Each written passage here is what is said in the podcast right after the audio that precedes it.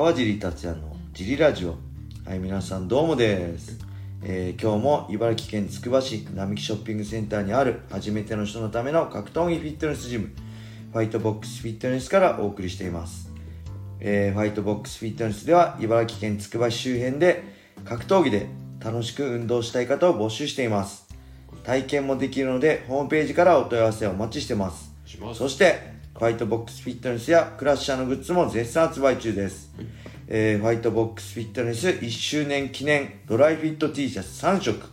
蛍光イエロー蛍光オレンジスカイブルー、えー新発売してます、はい。ぜひねこのラジオの説明欄に載せてあるファイトボックスフィットネスのベースショップを覗いてみて好みのものを見つけてみてください。します。はいそんなわけで小林さんよろしくお願いしますよろしくお願いします。今日もレターを読みたいと思います、はい。えーいつもレターありがとうございます、出ます。えー今日のレターははい。川尻選手小林さんいつも楽しい配信ありがとうございます出ます。悩みってほどではないのですが、はい自分は自分に自信がなく、はいえー精神的に弱気な臆してしまう部分や、はい人見知りなとこが嫌ですはい。格闘家の人でも試合前は怖くなると聞いたことがありますはい。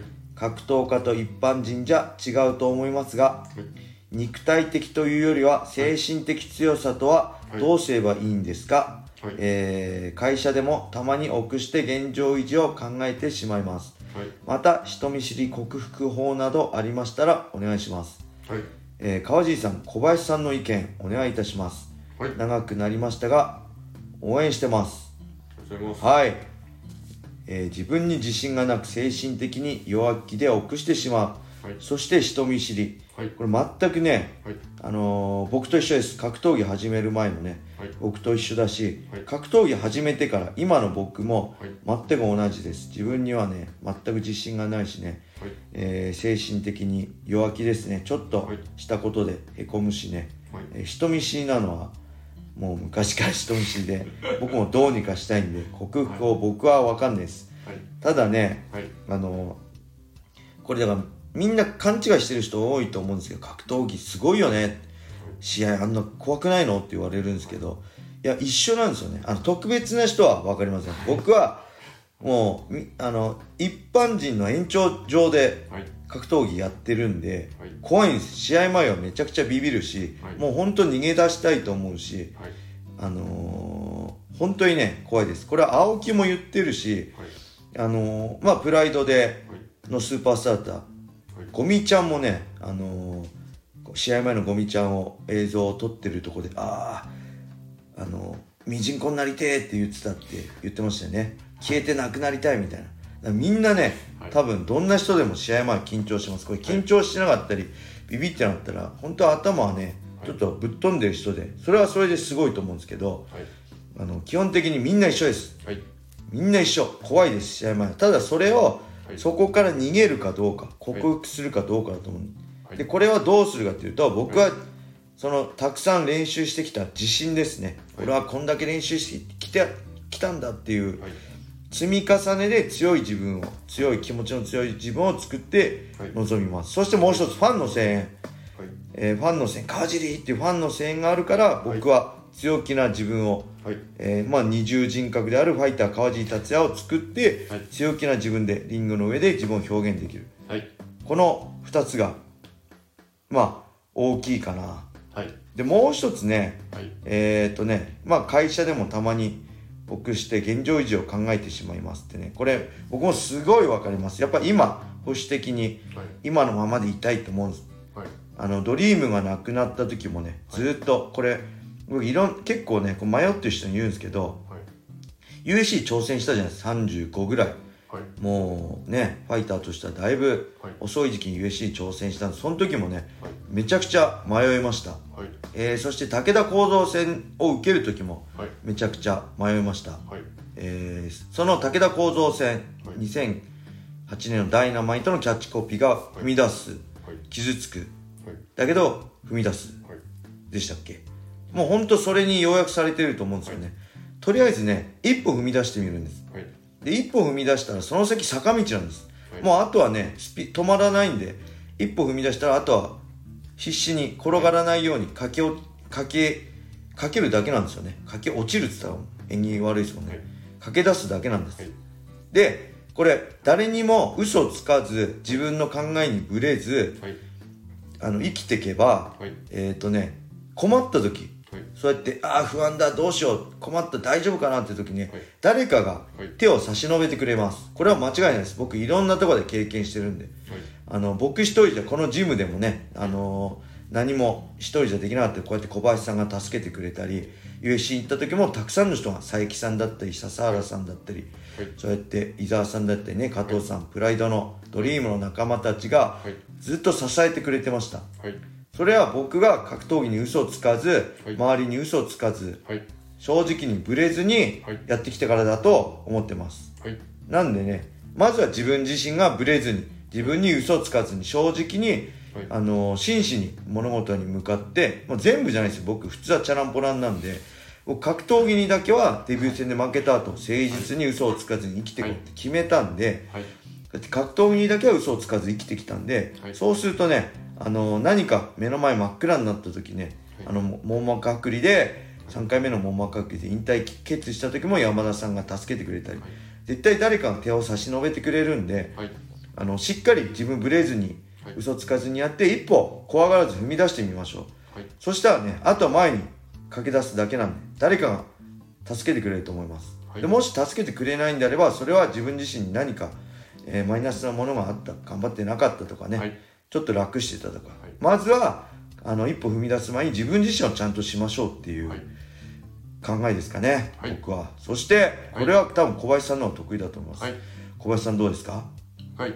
えーぜ前半の。はい。はい。精神的に弱気で自分に自信がなく人見知りなところが嫌です、これはえっ、とあれですね。えっ、と自分のことを好きになっていただくのが一番早いんですけどはい。そもそもあんあんまりこう自信がない方に多いのが、そのえっと他の人の強いところと自分の人の弱いところ自分のあんま得意じゃないところと他の人のいいなとかこう強いなって見えてるところを比べちゃうことが。自分の弱いとこそうなんです逆にはい。憧れちゃうんですよあの人。すごいななんでそこを比べてもしょうがないんで自分の強みをまず、はあの軸にしていただいてで人に負けないことは必ずあるはずなんですよ。それがなんかその結果で数字に現れなくてもはい。人に優しくできるとかはあのこう人の話を聞いてあげれるいろいろいろんな角度ではい。いろんないいことがあってこの人にも必ずいいことがいっぱいあると思うんですけどはただそこは自分がもともと持ってる能力なんであまり評価しないで自分にないものをこういなるほど。欲しくなっちゃう。まあ人間はみんなそうなんですけどそうするそとね。それと比べるとなんか自分はちょっとあれもできないなとか思っちゃうんでそうじゃなくてこう、まあ、自分のいいところを見ていただくっていうのと、まあ、それも多分難しいんでは何よりさっきちょっと川地さんが言っていたことと被るんですけど、はい。自分ルールを決めていただいていはい。でそれを守るっていう方がその自信出てくるかなと。あそのあこういう場面だったらこうしよう、はい。自分が、はい。はい。はい。まあ、この場面だったらこっちを選ぶとか決めといて、はい。他のことはまあさておきその自分のルールを自分で曲げないっていうのを続けていただくとこれは自分では曲げなかったっていうの自分にしかわからないんですけどだんだんこれ積み重なっていくと自信あが。あるれですね。二重人格ですねだから。なりたい自分を演じてみればいいと思うんです。僕もねすごいめめしいしビビりだしよ精神的に弱いんですけどなりたい川尻達也を演じてるんですよ格闘家として。はい。こう川尻こうだったらかっこいいよなっていうの。なんで、はい、そういうのもありですね、はい、し優しいな小林さん、ええ。そして後半のなるほどね。人見知りに関しては、はい。これは、えっと、人見知りの方っていうのは相手のなんか会話の中でベストの返しじゃなかったんじゃないかなって気にしちゃうんですよね。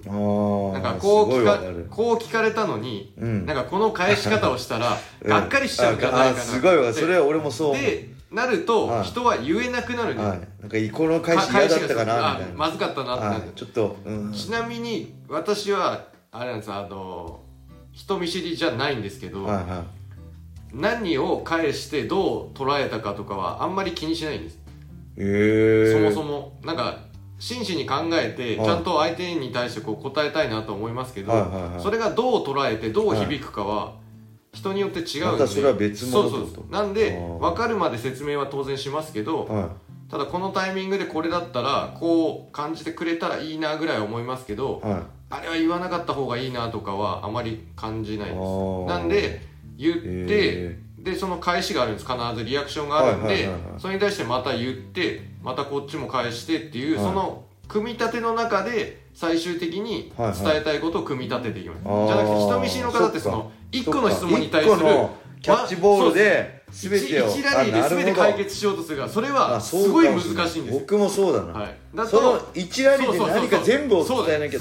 ああれ伝えてないよ。で言い方あったかもみたいな。1ラリーですごい気にしちゃうと、はいはいはい。次今度行きにくくなるんで。ああなるほど。まさに、にはい、様子を見つつ。すごいわかる。はい、なんで人見知りの方はすごいうん。優しいと思うんですよ。その気にしちゃうあしね。相手がどう思ったのかとか。この返しで正しかったのかなって。そうなん。でもそのフランスのことわざに相手の考えを考えてはいけないみたいな、その邪推してはいけないこう想像してはいけないっていういい言葉がこれ日本は逆ではもっと人の気持ち考えろって言われるそもそも人の気持ちって分かんないいんですよ。分かんないですよね。からそ相手のことを考えて喋ろうとすると、はい。こういろいろ動きが止まっちゃうんで、そうじゃなくてその何かあってこう対応しなきゃいけない何かあって人と喋らなきゃいけないっていう時は、はい。もう軽い話題から始まってとにかくその人の話を引き出してあげるとか、はい。その人と喋ることを喋るっていうそのやり取りしてる回数を増やしていくと、はいはいはい。だんだん喋りやすくなってあこの人はこういう感じなんだなってなってくる。んでなるほそんな一撃であの一撃で全てどうにかしよ決めよううとしちゃっていうのはダメなんですね。はい。あそれだとなるほど。大変だと僕もすごい勉強になりましたこの人ね人見知りそ一緒にちょっとはちょっとこれを試していただいてでもまあ、また問題点が出ると思うんでまたレターいただいてそうですね。またこう説明しますんで。いちょっと一緒にはい。人見知り克服しましょう。はい。はい。レターありがとうございました。がとうございます。えーそれでは今日はこんな感じで終わりにしたいと思います。皆様良い一日を。まったねー